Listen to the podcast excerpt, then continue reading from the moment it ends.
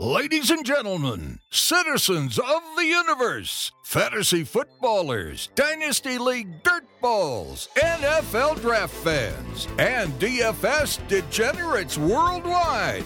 This is the Roster Watch Podcast, presented by RosterWatch.com. Roster Watch Nation. Prepare for pop, flash, and sizzle. Prepare for knowledge bombs and cockamamie business. The Roster Watch crew is here to deliver the goods you can't find anywhere else. Here is your host, RosterWatch.com editor in chief, Alex Dunlap.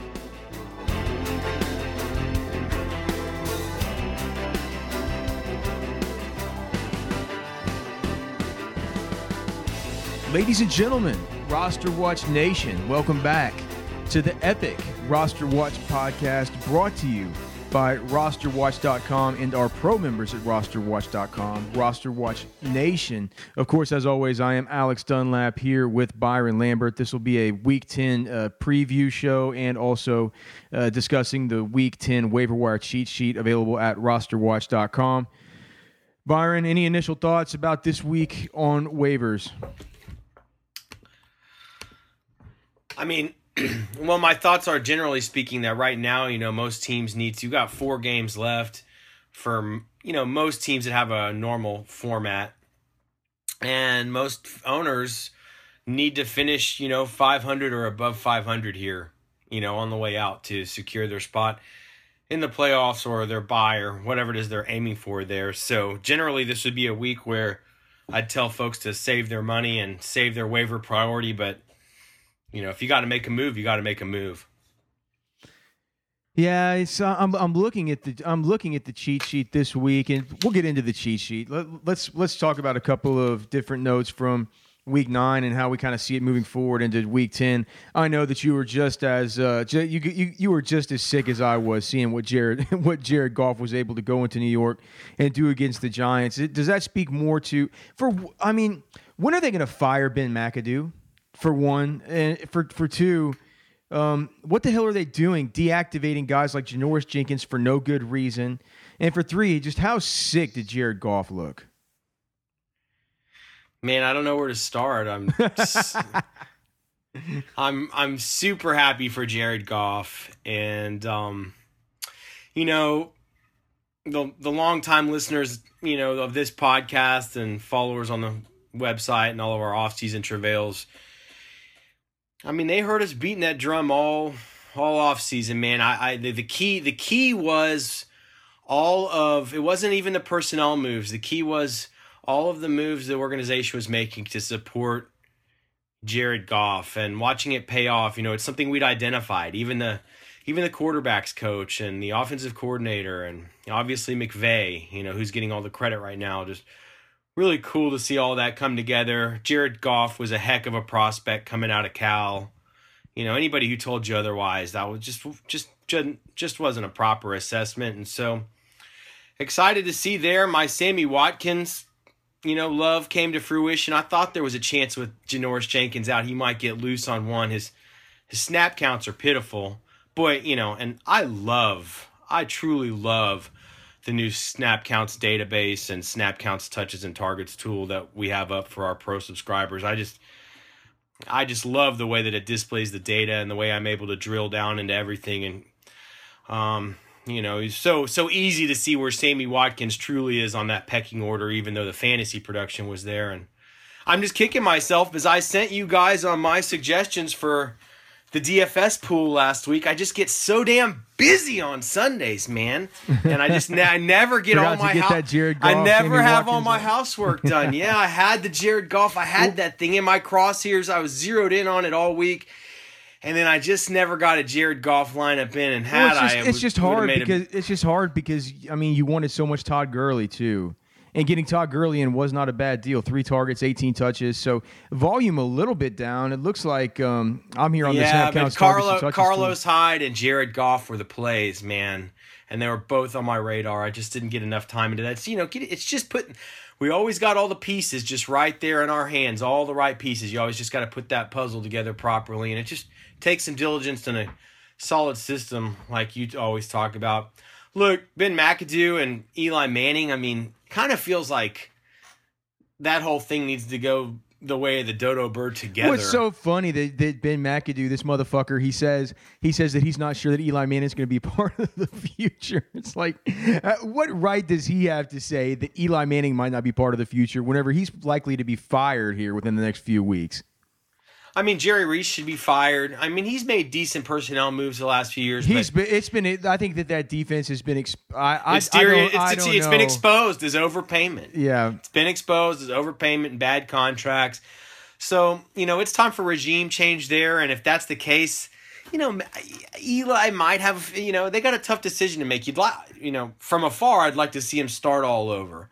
That's tough in a division with Dak Prescott and Carson Wentz and and possibly Kirk Cousins. Tough pill to swallow to be the Giants, potentially with the old and dying quarterback situation against all those young pups right now. But um, you know, I think your options are either run it out with McAdoo and Manning or make complete regime change or I, I don't know, maybe they think they can get somebody in there that can rehab you know, Eli for another couple years, but it sure does feel like Eli and Ben Roethlisberger are on their way out while a guy like Philip Rivers might still have a few few years left somehow after after the beating that he's taken from you know from this all from the same quarterback class there. Yeah, it's gonna be interesting to see because like I don't I don't know where the Giants would turn or what they would do. It's just going to have to be a complete look. If you're going to be turning well, they, over, they need to draft a quarterback this year. I mean, this year is going to be rich in quarterbacks. No, I don't know, man. We'll see. Like it, it's always around Thanksgiving that we really turn our attention more to you know, where we start getting the draft content up at rosterwatch.com. I'm, I'm actually excited about it. I'm starting to kind of get the draft itch and kind of the itch to start watching some of these prospects and getting some of those breakdowns up. I know that there's absolutely no demand for them right now, though, from the core part of our audience. So uh, that won't start until you know until the beginning of December. And as we get into bowl season, we'll have some of those pro- prospect previews, especially when we start previewing the Senior Bowl and all of our work there. But I'm not really, I'm not entirely sure that this is going to be some kind of epic quarterback crop, just from what I've seen of some of the guys that are being talked up among the top. But we'll see. I mean, clearly, it's that's a, you know, uh, we're so busy, we're so snowed. Like you just said, we can't even we can't even take all the data that we assimilate for our pro members all week long and implement it into our own DFS lineups because we're so busy getting the tools up and making sure that everybody has their stuff, you know, lined out and, and right. So um, once we are able to turn our attention in earnest to the evaluation process that we do better than anybody else as far as the um, as far as the expertise on these fantasy rookies coming out simply because we travel to go see them all uh, clearly we're going to have a much better view of it later but I, I, just I don't know I'm, I'm beginning to start to think that maybe maybe Roseman was on to something uh, in the um, with the with the Carson you know with the Carson Wentz year you know just saying that you know for the next couple years we don't see anybody coming out that's going to be this good and that's why we need to move up um, How, hey, Howie Roseman, a guy that's not getting enough credit right now, and I, would say Les Snead officially off the hot seat strictly at the hands of Jared Goff, yanking him right off the top of that thing. I, this is what I'll say about the Giants. I mean, they they at least need to start sniffing around identifying some quarterback talent to be drafted. Maybe not in the first or even second round, but uh, look, they took Davis Webb last year. That might be their guy. Ugh, yikes! Really? I mean, I don't. You, uh, he was at the Senior Bowl, wasn't he? I, people, hey, there's some real, real Davis Webb loyalists out there, and there's going to be people that point to they're success. loyalists for all these idiots. I don't think that Davis Webb is going to be any good for them. The success of Jared Goff, people are going to point to it and say that Davis Webb, that he came in just same system, similar type prospect to Goff, and that he can pull it off too, because he's got all the mental capacity to do it. So, well, it'll be interesting to watch. But yeah, that that Giants situation, and you know, speaking of the uh, quarterback crop and the NFL draft takes from now until May, that's kind of like the dying salmon swimming upstream too, isn't it? I I mean, no, not quite like fantasy season. By the time the fantasy season's over, I do feel like my rotten flesh is falling off of my body, and that I just can't do anything else. But yeah, I I think that by the end of the by the end of the draft season, that's more like a steady march towards. Uh, complete oblivion. it's like by the time the draft actually occurs, draft Twitter is at each other's throats so much that it feels like anytime you type a, a, a draft take into your iPhone, that the whole thing is just about to explode. You know, just right there in your hands. Right now, people are calling that Ragnarok. what? The March to Oblivion, people are calling that Ragnarok right now. I don't popular. even know what that means. It's a popular term. Yeah, I don't know what it means. It's right. kind of a Nordic, a Nordic mythological event. I'm surprised, aren't you? Kind of Nordic. Yeah, Swedish. But what does that have to do with it? Ragnarok. Yeah, it's a March to Oblivion. Well, Anyways, that, let's proceed. Well, that's what draft season feels like to me, uh, as as far as draft Twitter is concerned. Um, all right, what about uh, hey, a guy that we came out of last draft season with a ton of intel on, uh, starting from the Senior Bowl, Kareem Hunt. What the hell's going on with him, man? 54% of snaps this last week. It seems like Andy Reid has gotten away from everything that was making that offense successful to start this year. He came into this year they I mean, they came out guns blazing, letting Alex Smith throw the football downfield, dedicating themselves to running the football with Kareem Hunt. Now we're get, seeing this dumbassery with too much Charcandrick West. You know, only 54% of snaps for Kareem Hunt. Uh, they go into the bye this week. Do you think coming out of that bye, where they, uh, Kansas City actually has an incredible schedule uh, down the stretch for opposing running backs? Do you think that they're going to get back to Kareem Hunt and that this and that this? Uh, I mean, this scoring drought that's lasted now since either week three or week four. Do you see that thing kind of coming back home to roost with uh, Kareem Hunt getting back in the saddle here? Well, I think they need the bye. I think he needs the bye. And, you know, teams have had a half a season to make adjustments to what Andy Reid does. So they came out with a new offense, you know, with Kareem Hunt and just a little bit no no Maclin just a little bit of a different little bit of a different look this year a little bit of a different more aggressive scheme uh, i believe teams have had a little bit of time to adjust uh, but, I mean, Kareem but Hunt. What, but, but, but what does their adjustments have to do with playing goddamn Charcandrick West for 40% of snaps? I mean, you see that it happens, man. These guys get, I think, uh, Kareem Hunt's still a rookie. And sometimes these game scripts and these game flows, these coaches just get too they get too fucking cockamamie and they get off script, man. I don't have any concerns about Kareem Hunt. Do I think he's going to come back and be a 93%er like Zeke? No. You know, that, which brings up an interesting point. You were mentioning Todd Gurley earlier.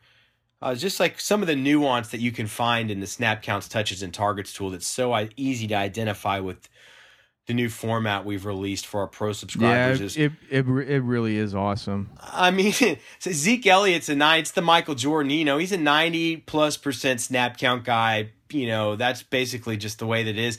Go look at Todd Gurley. He's like a seventy or seventy five percent snap count guy, and you know, in the end, Todd Gurley's going to have a boatload of touches on the season, so it doesn't matter a whole lot, but. Th- that's where like of the intelligence comes from this tool and the little bit of nuance can be gleaned you know, the, that's why the big dog always eats. And on occasion, you can get a Todd Gurley that submarines you. It's just, you know, that that's the simple things we can learn from looking at snap counts. I think it's a good example of it. And so Kareem Hunt, I think he's going to be right in that pocket. Back, he's going to be in that seventy-five to eighty-five percent snap count. I'd say he's going to be a seventy-five. I think he's a seventy-five percenter, and that's just fine for Kareem Hunt down the stretch. Mike Evans and AJ Green this last week both get into fights with sick young cornerbacks. Evans with Marshon Lattimore, AJ Green with Jalen Ramsey. Why is Mike Evans suspended this week and AJ Green's not? Is it because AJ Green was? You think it's because AJ Green was ejected? He's oh, already kind of had his had, had his I think punishment. I think it's because Jalen Ramsey kind of cheap shot at AJ Green before AJ Green reacted. Well, you're right, but I mean, Marshon Lattimore was kind of going after Jameis Winston, and Mike. All Mike Evans was doing was was you know it was a cheap shot, but he was defending a quarterback. It wasn't like it was un. Um, yeah, but Jalen Ramsey took AJ Green, who wasn't even looking at him, and threw him to the ground. Yeah. Yeah. AJ and AJ Green, he did like he went for like the judo hip toss and transition to the rear naked choke he was trying to get it. why do these dumbasses? Why do these dumbasses use their hands that make all that make them all of their money, and ball them up into fists and throw those fists with all their force into another man's helmet and face mask? Well, that's what AJ Green. He was smarter. He did it smarter. He went for the he went for the martial arts attack. I'll tell you what, man. Jay, I, I'm sure I'm wa- enjoying watching Darius Slay, Jalen Ramsey. Uh, I'm I'm I'm enjoying watching. You know, Lattimore. These guys are fun to watch. I don't enjoy watching them versus my fantasy players. Boy, you're scared. I, I got Keenan Allen on the docket for my team coming off a bye and heading to Jacksonville, and you're just like, You you don't Fuck, you don't want to play him. I mean, I was t- I You're was like, tell- I was telling people like this this last week on the Sirius XM show about their guys. You got to start over AJ Green. I mean, they're they're I a said lot it of you too. guys have these. I a- said a, it lot of you guys have rosters that you've built using our tools at rosterwatch.com. I mean. If you have a guy like Robert Woods or something, something like, I mean, you got to get him in over AJ Green. It's going to be the same way this week with Keenan Allen. If you have somebody better, you're gonna you're gonna have to get him in over these guys because it's it's um, I think especially with with Keenan Allen, a guy that separates sort of with smoothness and um, very concerned about the long arms of a Jalen Ramsey. yeah, it's just a different Allen. kind of it's a different kind of deal than a you know an Antonio Brown who can is who's been the one guy that's been able to kind of get over on him just with the quick twitch. You know, uh, separation ability there, and that and that burst and uh, out of cuts that is just so really un. I mean, there's nobody else in the league who has it the same way he does. And Keenan Allen's kind of on the other side of the spectrum with the way that he generates separation. So I'm just I'm not looking forward to that one at all as a Keenan Allen owner myself. And I think we'll probably be rating him as a low end wide receiver two for this coming week when we get through our first round of um, first round. sucks. I got I got him and T.Y. Hilton in a real important PPR league I'm playing in this year. It's just like, man, that's ne- neither guy I'm really looking forward to getting in the lineup this week, man. Uh, well, with T.Y. Hilton, you couldn't have, you couldn't have known that this was going to happen. But uh, at least at least with T.Y. Hilton, and we talked about this on the Sirius show too. At least we know basically moving forward that the games he's going to go off on are games that are going to be very easy for us to identify via our analytics. He's gone off three times this year. Every single time he's gone off, he's been a fixture on our DFS sheets. He has never been on there in a week uh, out, out of those three weeks versus San Francisco versus Cleveland and then at Houston. Um, somebody who I was wrong on this week, though, Beast Mode.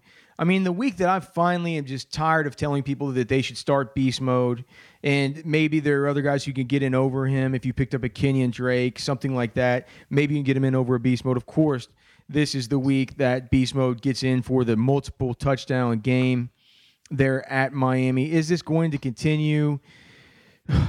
where are you on your level of confidence in Marshawn Lynch and as trade deadline? I'm, I'm sure it'll be talk somebody you talk about in the trade cast this week as trade deadlines are starting to loom. Well, the problem is he's got to buy, so he's really hard to trade right now.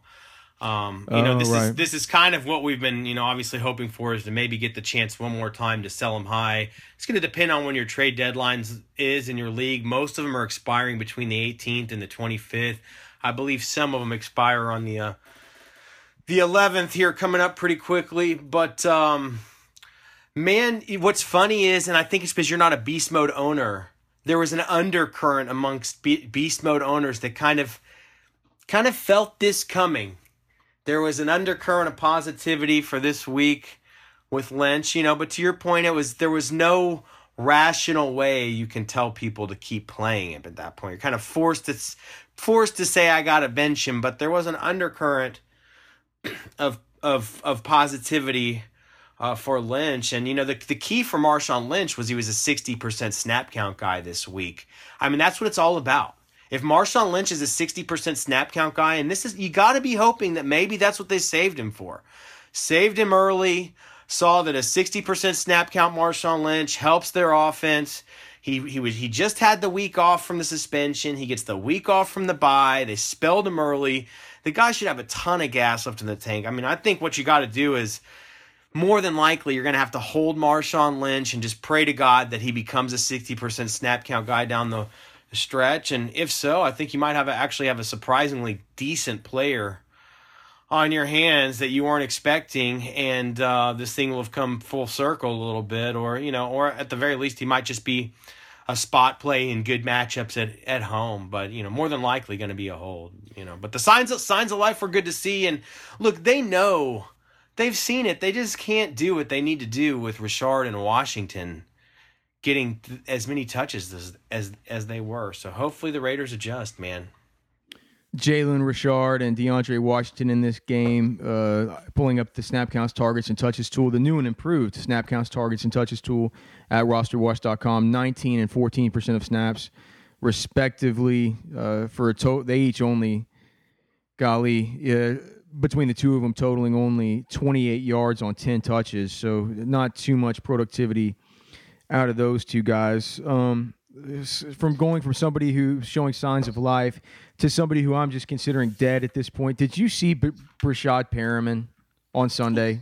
Yeah, looked terrible, man. I mean, he just looks like a bad football player, right? I'm just, I'm, um, I think I'm just done holding out hope for him in Dynasty. He just, I'm not sure he's ever going to turn the corner, man. Like, oh, dude, I'd thrown that hope in the dumpster weeks ago, man, months ago. Well, I, mean, told you. the- I told you I was. Well, no, I guess it was. It was Kevin White that I told you I was genuinely concerned about back in the podcast or back in what February. I think that was probably. right. So Perriman followed suit too, man. We just one thing kind of learned, man. I mean, it's just you look at John Ross this year, you look at Doctson, you just these guys they get sidetracked in year one with injury.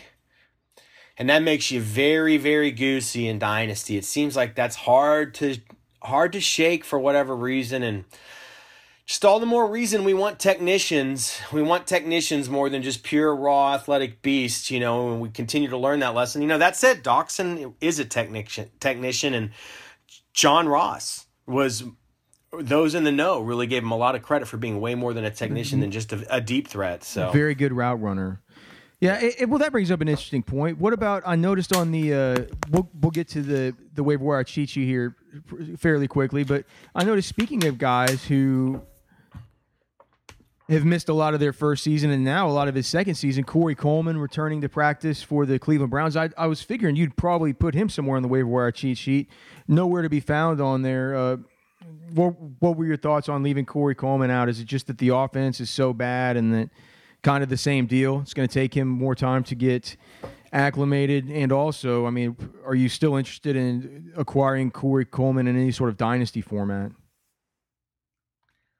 I mean, Corey Coleman could be on the sheet. He could be. It just got all this Josh Gordon talk now, and thing just seems like a mess in Cleveland. I mean, just that thing is a disaster, man. That thing is a disaster. But yeah, it's a good, interesting point. Coleman is a guy I'd be interested in pot- potentially buying low on in Dynasty, buying really low. What's that quarterback situation going to look like over the next? I don't know. I'm Two not. to three I don't think there. that DeShone Kizer's the answer. I don't. No, I mean, and they don't think he is either. They were trying to trade for traded two and a three for AJ McCarron. and were disappointed that the Belichick snubbed and wouldn't even talk to him about Garoppolo because he hates him so much. It's just a laughing stock organization. And so you got to be worried for Corey Coleman, who's had a lot of injuries and just he could be on the sheet. He could be on the sheet.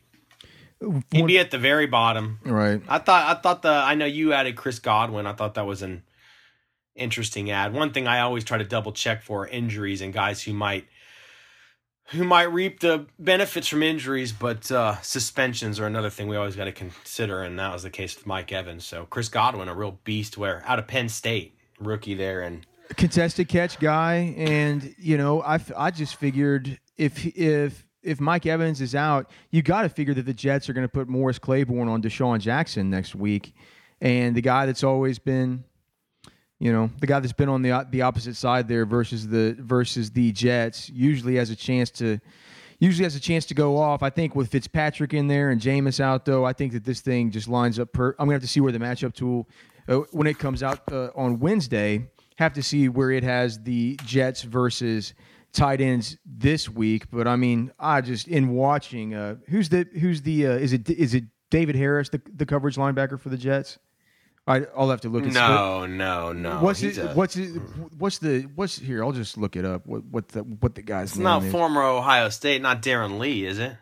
Uh, n- dear, no. Let me just see here. I'll I'll, I'll pull. I, I'm just. I'm not going to be able to go on with the podcast and not not know who this is because it's going to be. It's gonna it's gonna bug me the whole time. Um, let's see. Let's pull up the depth chart here. While you're looking up that, it's a time for me to mention. Just we're It talking is. tight ends. oh, go Uh, ahead. Uh who who who who was it that I've been watching and it just looks absolutely terrible for oh I'm sorry I pulled up the Giants. Yeah go go ahead and do it. I'll need to pull up the Jets in the spreadsheet here. I was just gonna say, speaking of tight end matchups, I mean, last week was a bright, bold, blood red 32 for fantasy tight ends for Evan Engram. Darron Dar- Darron Lee. He can't Yeah. like, yeah he's not going to be able to cover Cameron Brate and you know that Fitzpatrick has the connection with Cameron Brate so Did you see the video in the offseason of Leonard Williams having to regulate on Darron Lee at some concert? no Darron Lee was trying to get kind of um, aggressive with a female, and Leonard Williams just went over there and picked him up like he was a little twig.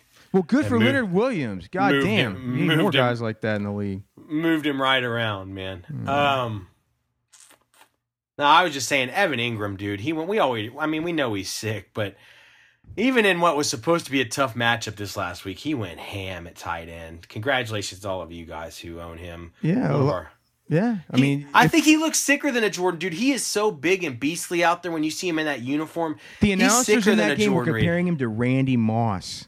He's unbelievable, dude. he, he he is. It's almost making us look like donks for picking OJ Howard as our All Senior Bowl tight end over over um, Evan Engram. But we said at the time, we said, look, man, this is so hard. It's splitting hairs between these two guys.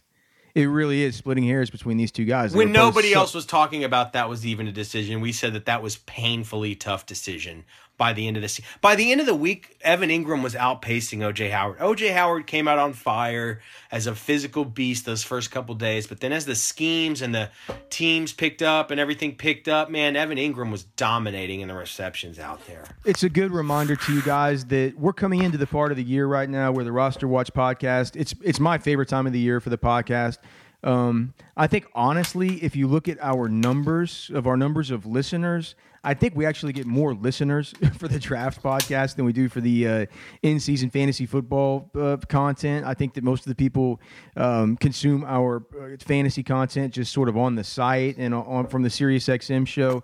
I, it seems like the majority of people who like listening to the pod really love the uh, off-season podcasts, and I think which, I think why is because you know we bring you the content from the places like live from on the ground at the Senior Bowl, live from on the ground at the NFL Combine, live from all of the pro days, and the you know then we go on.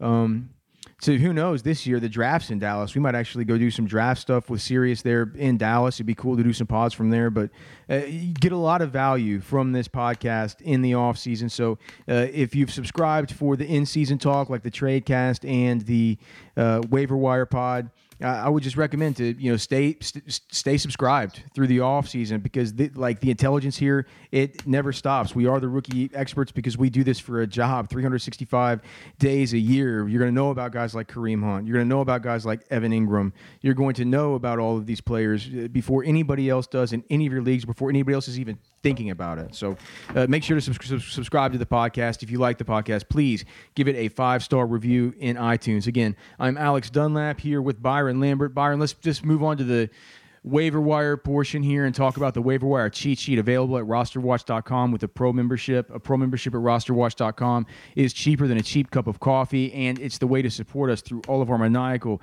travels, our travails, our endeavors uh, throughout the NFL offseason to gather these important analytics that help us win in fantasy and also bring you unfiltered, uh, uncensored, unfettered access to all of the events uh, that we cover with such maniacal effort. So uh, go to rosterwatch.com, get a pro membership there. All right, so looking at it, I see. Uh, where do you want to start? I don't know. Where do you want to start? Well, first I want to say I'm going to raise my hand and say that I'm absolutely guilty of. Sometimes we're even too early on these young, badass prospects, yeah, right? yeah. It's the I've Derrick, always- it's the I've always- Rose doctrine. Alex will tell you it's always been the Andrew Bynum, Derrick Rose doctrine back to my early fantasy basketball days. yeah. One year too early, but uh, anyways, pays off in dynasty. So it's crazy, man. We talk about like, and you look at Derrick Rose now. He looks like a. No one's listening to this for basketball talk, but that guy looks like um, he looks about as done as Eddie Lacy.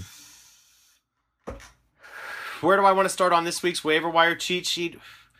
I think there's a little bit of a stupid narrative going on out there in the fantasy either. And Imagine that. Imagine that. And I feel like even our own trash man has maybe fallen a bit victim to Imagine it. Imagine that. Just not putting in the work or drilling down into the details. Um, this idea that so all the talk right now is about Kenyan Drake in Miami. And it's kind of what we told you last week. We expected him to look the best. We had him higher on the sheet. Um, think he has opportunity there with Gase. You know, we've told you guys for a long, long time he's a real liability in pass protection on third down. And, you know, somewhat similar to how we had designed the sheet weeks ago when Dalvin Cook went down and we kind of tilted the sheet to angle more of you guys to Jerick McKinnon for cheaper than, you know, spending up your free agent budget on Latavius Murray. We designed the sheet a little bit like that last week with Kenyan Drake and Damien Williams. And the reason we did it was because of our intelligence at Roster Watch, the intelligence that we've gained from scouting these guys live, having scouted Kenyan Drake at the Senior Bowl and talking to pro personnel, guys across the league who just know that he is a huge liability in pass protection. And I'd been at, at Dolphins camp, training camp, and what we kind of said last week is, man, the Dolphins are going to spread this thing out. They spread the ball out. They're going to spread this thing out the rest of the way. So, yes, Drake is going to look good. But the way they're going to play offense, they're going to be in that package a lot, that third down package a lot, which means to me a lot of Damien Williams. I mean, and how and, badly does it hurt Jarvis Landry to have Damien Williams getting six targets, to have Kenyan Drake stealing all those low A dot, his six targets for Kenyan Drake. I mean, Jarvis Landry, he had only seven targets in this game. That if you're a Jarvis Landry owner, you have to you have to be feeling a little bit worried. I mean, that's seven targets. That's down from, you know, in week eight he had he had twelve targets. In week seven he had eleven targets. In week uh, week six he had 14 targets in week five he had 10 targets i mean we're that's a worrisome worrisome trend there that these low a dot targets are now going to be going in the in the i mean we're talking to the tune of 12 targets to, to damien williams and kenyan drake combined in this deal yeah so i just i don't know i guess i just see this as an offense that's going to play more towards Damien Williams' skill set. And he's the guy that's more readily available across waiver wires this week and who has been the guy that's been cheaper to acquire on waiver wires last week and this week. And, you know, to tell you the truth, I just think with all the talk about Kenyan Drake this this right now, I think it's a little bit of a stupid narrative. And I, I gun to head, I might even like Damien Williams just straight up more than Drake the rest of the way anyway. So I think in that's PPR good. I think PPR. I mean, he got the goal line carry. Uh, yeah, def in PPR, I'd say. But uh, I mean, they they, they so both had they both had terrific games last week. Damien Williams' game was buoyed by his touchdown. It wasn't like the. I mean, Damien Williams got forty five percent of snaps. Kenyan Drake got fifty five percent of snaps. Kenyan Drake certainly looked better. I mean, he looked like yeah, he looked player. like a better he looked like yeah. a better runner, more yeah. explosive runner. Yeah, I, I am just saying. I think it's all the talk is about Drake, and I think it's really probably pretty damn close to even. And there's a chance I might actually want Williams more, even in PPR. And he's the guy that continues to be more readily, readily available and slightly cheaper. I, I just feel like those are the kind of takes that you get right here that you don't get anywhere else. Yeah, I mean, but here's the thing. I'm not. I'm not sure. I I kind of I'm a little bit. I mean, I'm a guy who just traded off Kenyan Drake in, in one of my leagues, and somebody who had you know picked him up everywhere that I could. You know, tried to kind of flip him while the hype was high. But I do think, man, you know, you talk to some of the people from down there. Kenyan, I can't believe that Kenyan Drake's up to 220 pounds. For one, I mean, he looked faster than a 220 pound guy. I think if he's improved at least somewhat in pass protection, I, I just I don't know, man. He's just he's, he's he's the guy that Adam Gase always kind of talks about first when he talks about these runners.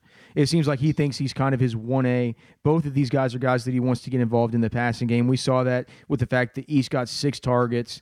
Um, I, I, I think if you put a gun to my head, I'm still going to take Kenyan Drake. But I completely understand that if you know if we're talking about the sort of the sentiment of the two players' value out there, it seems like Damien Williams is being significantly more undervalued than Kenyan Drake, since Drake's the one that everybody's talking about.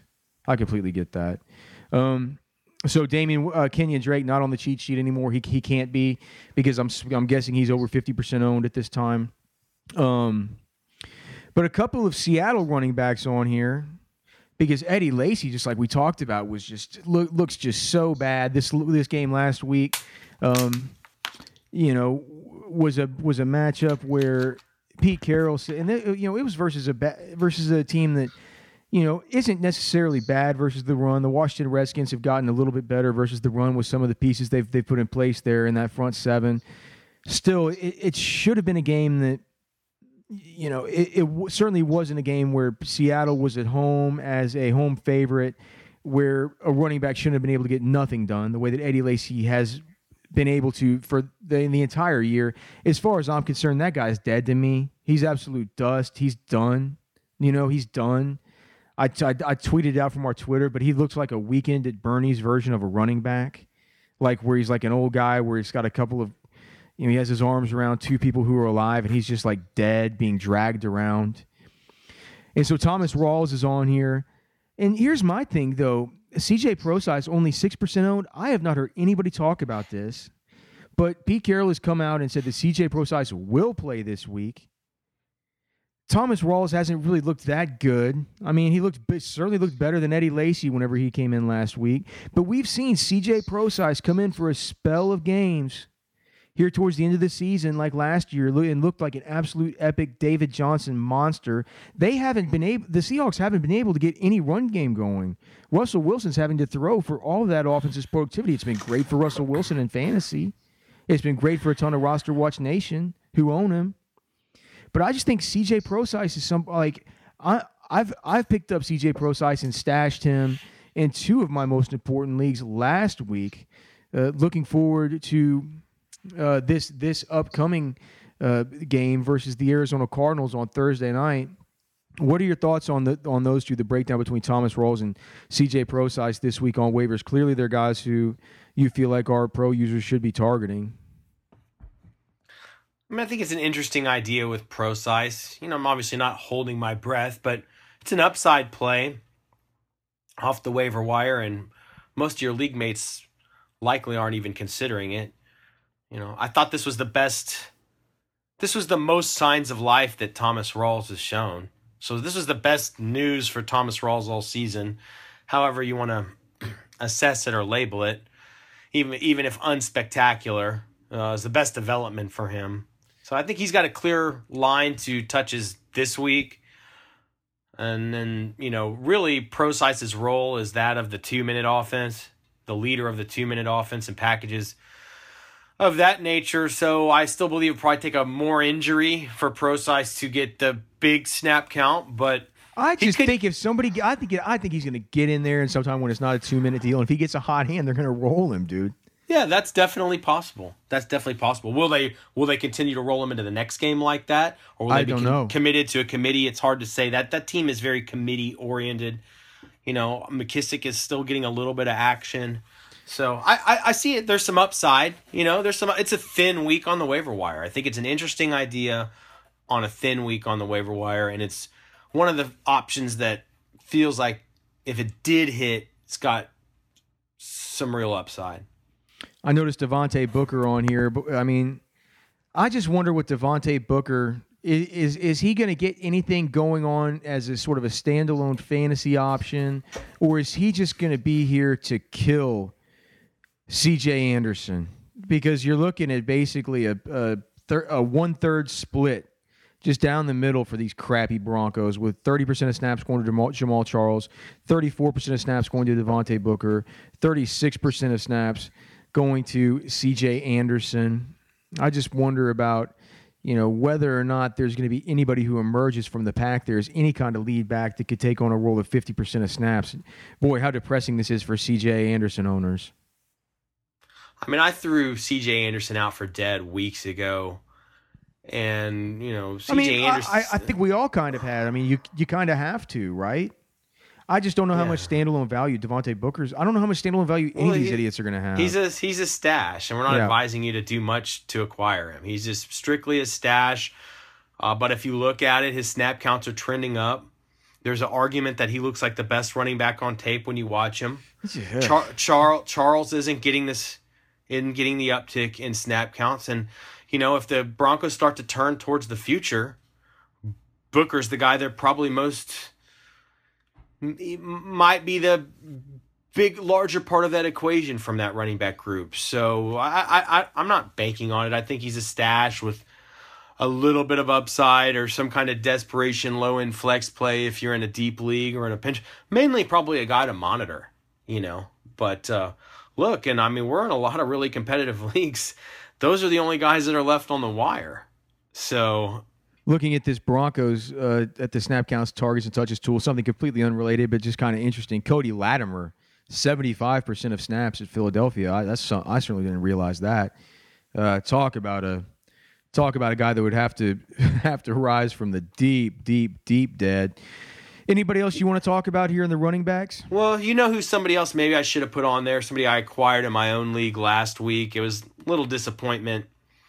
I mean, it did. It was. Um, I was a little bit crestfallen after the way that it all resulted, but you guys could potentially sniff around Rod Smith for the Dallas Cowboys if Zeke were to finally get suspended. It seems like that's going to be coming.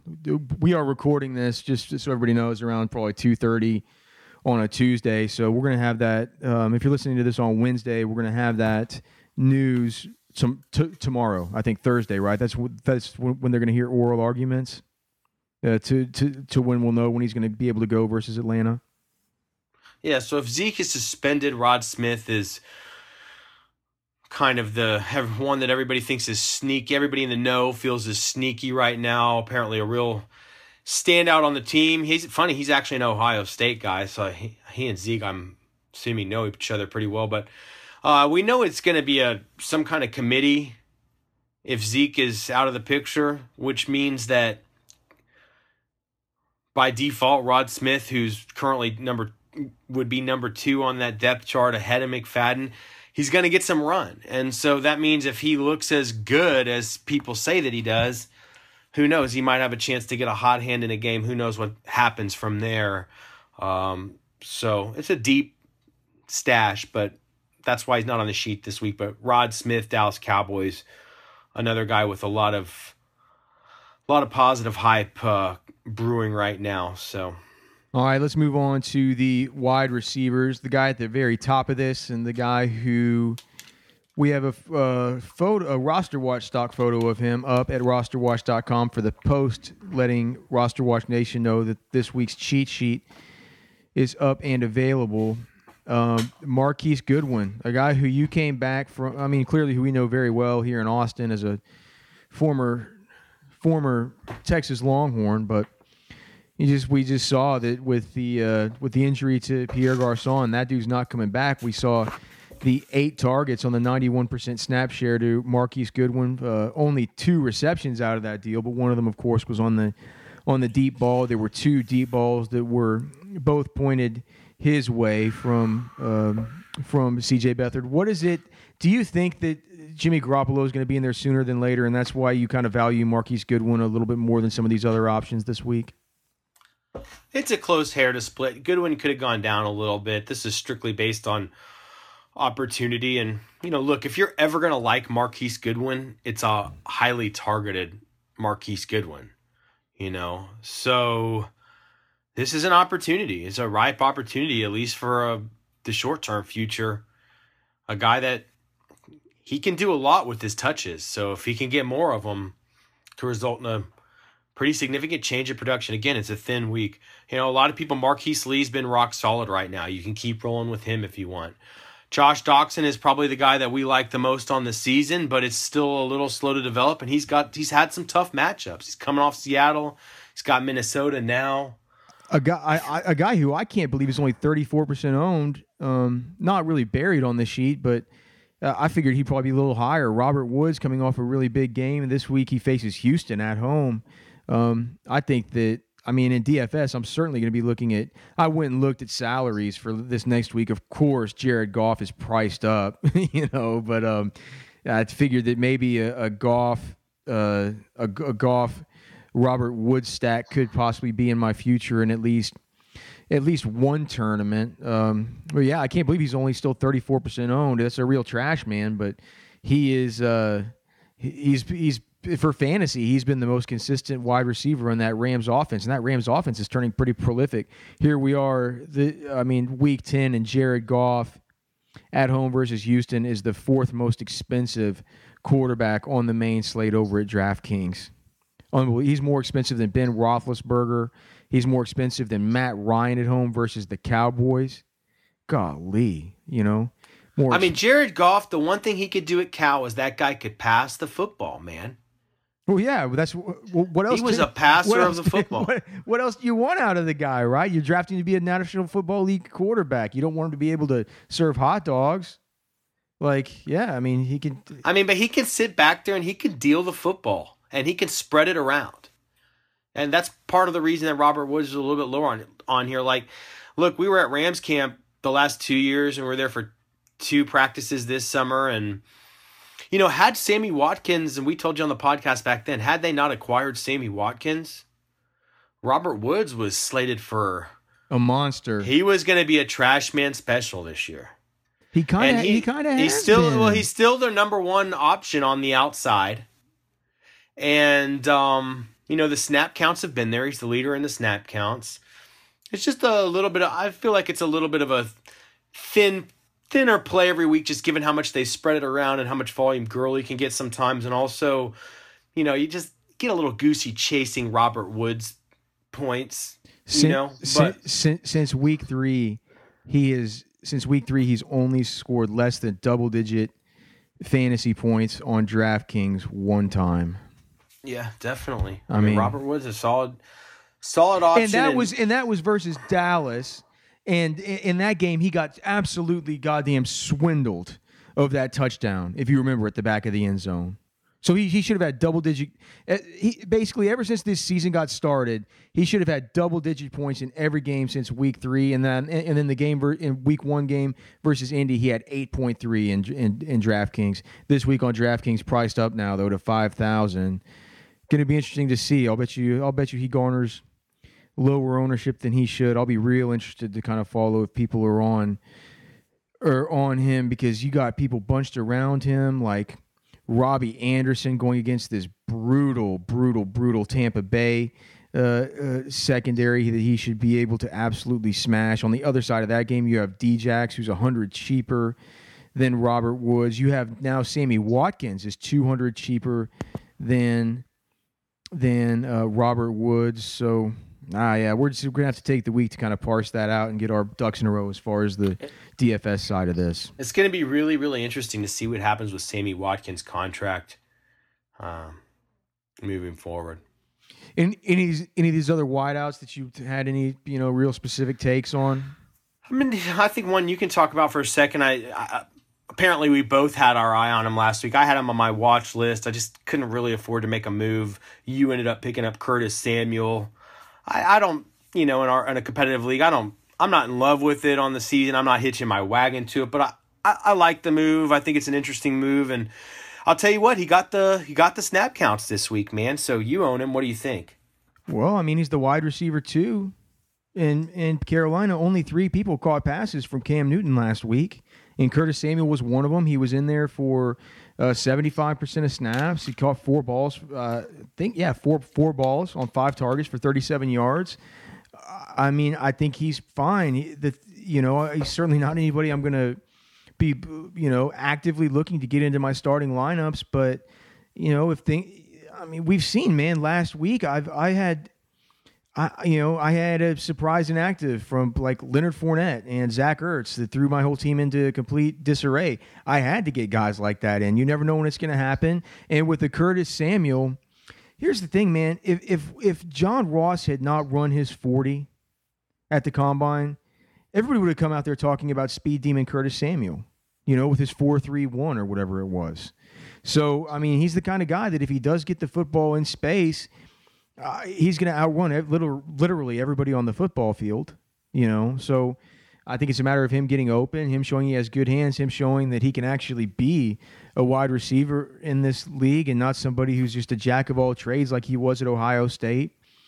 Um, you know, I felt like we had really good intelligence on Curtis Samuel coming into coming into this deal, saying that he was probably going to come in a little bit unpolished and not completely ready. I think he's proven that that's basically the case. But the team obviously felt comfortable enough around him to trade away Kevin Kelvin Benjamin, and it's clear now, looking back in hindsight, that the plan was in getting rid of Kelvin Benjamin. All right, what are we going to do? We have to have a plan. Otherwise, the plan clearly, by looking at the snap counts, is Curtis Samuel. You know, that's the plan. So uh, yeah, I, am intrigued to own him. I'm I'm glad that I own him. I think moving forward, he's going to have at least. I think he's going. I think he'll have one really really big game. I don't know when it's going to come. It's going to be impossible to tell, but and he'll probably be on my bench when it happens. But I'll bet you he has one really really big game. You think that Cam Newton can locate a pipsqueak target like that with regularity?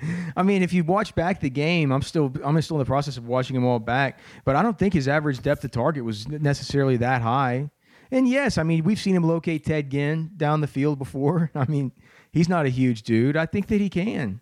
I think that he can. And I don't think that Cam looks as inaccurate right now as he did to, to, start the season. So, well, you know what? An interesting thing takeaway for me is um, it's cool. This is when things come together too, just little things like this.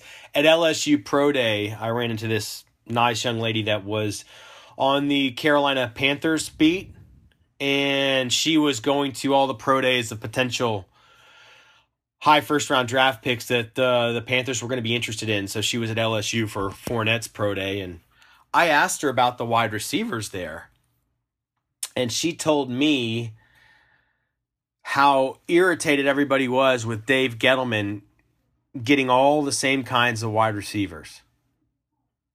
Right. The, Even though it's something we kind yeah, something we kind of understood. Well, and Kieris Garrett, you know, he went yeah. three deep like that, and right. something we kind of understood because Cam oftentimes can't hit the broadside of a barn.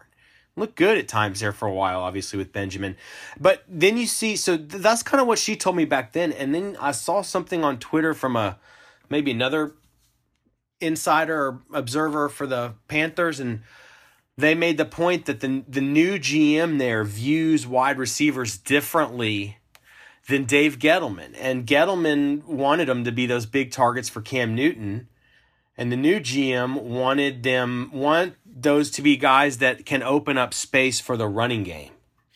Do you think And a lot of that might have to do have to do to retrospect with the addition of Christian McCaffrey, but all it just interesting to see all of that come together, all that intelligence, and it, you know, it, it makes sense. So that's that's why they got rid of Benjamin, and you know they're gonna have to do something with his contract anyways. But it, from a football perspective, that's how all this happened. Well, my question about Marty Hurney is, it's like if he really is going, he's the interim GM right now.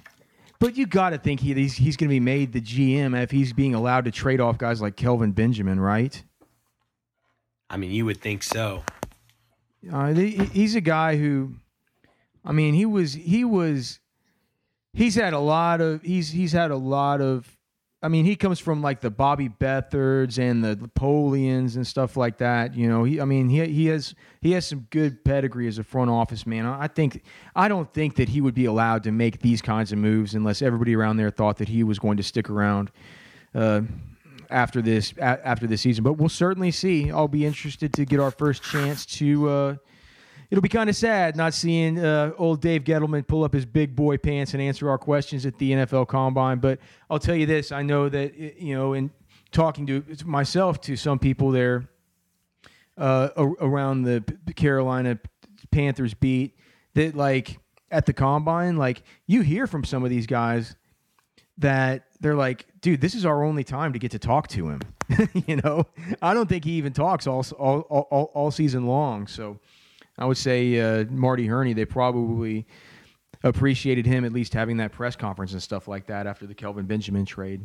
Um, I bet you we're going to see Gettleman at the Senior Bowl or at the Combine well, somewhere. He's going to do the rounds, around at a, at a steakhouse, yeah. some steakhouse in downtown Indianapolis yeah. late at night. Well, that well that's what you do. That's what you do. That's how you get it. That's how you get a job in the old boys club, man. You got to keep networking in. You got to stay where everybody is, and that's where everybody is, man. Everybody knows how this circuit works, and boy, we do love traveling this circuit at Roster Watch and bringing all of the info and intelligence to all of our members uh, at rosterwatch.com. We certainly love uh, e- everybody in Roster Watch Nation who allows us to do it. Uh, you you have any other wide receivers you want to get to? You want to talk about any, any of these tight ends or defenses? Maybe a tiny takeaway. Um, re- you really see the inside the minds of these coaches and what gets these football players on the field. I was when Tyreek Hill ripped off that sick touchdown before the half which just buried me in DFS this week. I had nowhere near enough Tyreek Hill, and I just my winnings right then just it was it was it was midnight to midnight to six o'clock, man. Like everybody had Tyreek, and I just didn't. You just saw Demarcus Robinson just bury two guys, just laying bodies to waste there to make it possible for Hill to get into the end zone there. And I, that's just something I even tweeted about. It stuck out to me. I mean, Demarcus Robinson just laid those fools out, man. And so then I go in this morning to look at this week's data for snap counts, touches, and targets, and you see Demarcus Robinson right at the very top of the list, like what is like a ninety-seven percent snap counter, and you say, "Man, that's what gets these guys on the field for these coaches." Yeah, but Demarcus Ross, they just don't throw at him enough. Yeah, I'm not saying the fantasy he production eight, is there. He's eight, a rare. He had eight targets two weeks ago, though I believe he had eight targets in week eight. But yeah, it's uh, it's one of the rare cases where the snap counts don't necessarily lead to fantasy production, but just I thought I thought it was interesting seeing him very top of the list. I said, "Oh man, I know I know why he's at the top of that list. He right. lays people out in the run game." Um, or the or the weird hail mary, fucking beat the beat the prevent defense of the Dallas Cowboys in a way that nobody's ever seen. Game, I just can't believe I I couldn't. I was I, I was not more tilted at anything through the whole entire day than that Tyreek Hill touchdown. They called it a hail mary. A hill, uh, just unbelievable. Unbel- How do you not tackle him? You had eight guys back. I mean, it's just it's it's absurd. He's so you know he's just so explosive. And yeah. people say Tyreek Hill is quick, but he's like explosively quick. He's like he's unbelievable. Of, he's he's like a rocket man. The know? way that he's built is incredible. It really is. Um. Okay. So I mean, if it was me, Charles Clay would have been at the very top of this tight end list. I'm making it a priority anywhere that he's available to get him back. I mean, ever since Sammy Watkins got lost by the Buffalo Bills, Charles Clay got absolutely peppered. I think I kind of understand where you're coming from in not having him at the very top because now we have Zay Jones in Buffalo who seems to be finally, thankfully, coming on a little bit. I don't know if he's just regaining some confidence, but he's certainly just looking a lot better by the eyeball test. He got in he got into the box this last uh, he, he got into the box this last week, didn't he? Zay? Let me pull yeah. it up on the snap. Zay Jones had an awesome game, man. We said this is going to be a much better spot six, for Zay six Jones. Receptions, 53 and, and one. So now you have a little bit of an emergence of Deonte Thompson, who had the 10 targets last week. I don't think that's going to continue because Kelvin's going to be involved. Is, that what you're thinking? Like maybe we need to tap the brakes on Charles Clay coming in and resuming a double digit target share every week? I mean, no, we're splitting hairs. Charles Clay is almost at the very top. It's the fact is Tyler Kroft has been awesome and in terms of a waiver wire streamer and the re- the reports as I was posting and curating, making my final quality control on this week's waiver wire cheat sheet were still that Clay didn't practice yesterday, and we just the, the report hadn't come in yet whether he he had practiced or, or not uh, today. So, uh, you know, a lot of people need to play this week, and Kroft has been good. That's what separates the two. But there's a there's latitude here, and certainly if we get the reports that Clay is definitely set to go, he can move right to the top. Or if you if somebody's looking for more of you know stash or just likes him better, they can certainly have the latitude to to take Charles Clay right off the top of this thing. I am a uh, Jameis Winston owner in one of our competitive leagues, and I'm this league is a league where everybody has a bunch of they have backup quarterbacks rostered and all this stuff. I'm having to look through the absolute you know the absolute crap with these quarterbacks to decide who I'm going to go with this week. And in weeks moving forward, I noticed that Jay Cutler is kind of here on the bottom of the sheet. Does that have to do with his matchup versus Tampa Bay, not this week, but the week after? It has to do with the style of offense that they're playing. And I mean, he had a great game No, this no, last week. no, he did. Yeah, he he made me a bunch of money on that primetime slate. I think the sneaky guy though, man, is Case Keenum this week. For I got just something. I don't know. Uh, Case Keenum is. I feel like that's a very very sneaky play this week. we'll have to see. Who do the, who do the Vikings have this this next week? It's at Washington, so it's not a super easy matchup. So what do you Uh, like about him? The Diggs is back, and that he has his full complement of. op- Yeah, full complement. I think there's going to be a lot of McKinnon in this game. Uh, it's a game against Kirk Cousins. I just think there's something sneaky going on here with Case Keenum. Jake, I, you know, and Jake Cutler always scares you, man. He always, and not to say Case Keenum makes you sleep at night, but you know, chasing Jay Cutler points is always a scary proposition as well. It's a thin, thin week on the quarterback waiver wire. It's like you mentioned, even if we would rarely ever back uh, uh, roster a backup quarterback. But in competitive deep leagues, what Alex is finding out is true, man. I had to hop on Josh McCown two weeks ago to make sure I had a backup quarterback for my bye last week, and now I just got to keep him because the wire is too thin, and he's been pretty good. It's it's it's one of those years where uh, quarterback has been. uh, You know, it's been a it's been kind of a turnstile at quarterback, and so that's led to a little bit of a deficit on the open market, and uh, gonna have to make do with some trickier plays this week. But I think Case Keenum, Jacoby Brissett, Jay Cutler, all very you know interesting plays this week on the waiver wire. All right. Well, so that I mean that pretty much does it, right? For the waiver wire portion. You have anything else you wanted to make sure that that you got out before we get out of here? Man, I think we're looking good. I'll just uh, start getting maniacal to, in my preparations for the trade cast here very soon. All right. So make sure that you're subscribed to the trade cast uh, we, that will get sent right to your phone on Wednesdays as trade deadlines are looming. There are moves that you have to make. First, you have to make the moves on your waiver wire. Go to rosterwatch.com, get a pro membership. Make sure to use the waiver wire cheat sheet and go with our recommendations about how much you should spend of your remaining free agent acquisition budget. So, uh, for Byron Lambert, for the Trash Man, for the Robot Genius, and all of Roster Watch Nation, my name is Alex Dunlap. This has been the Roster Watch podcast brought to you by rosterwatch.com. We will see you next time.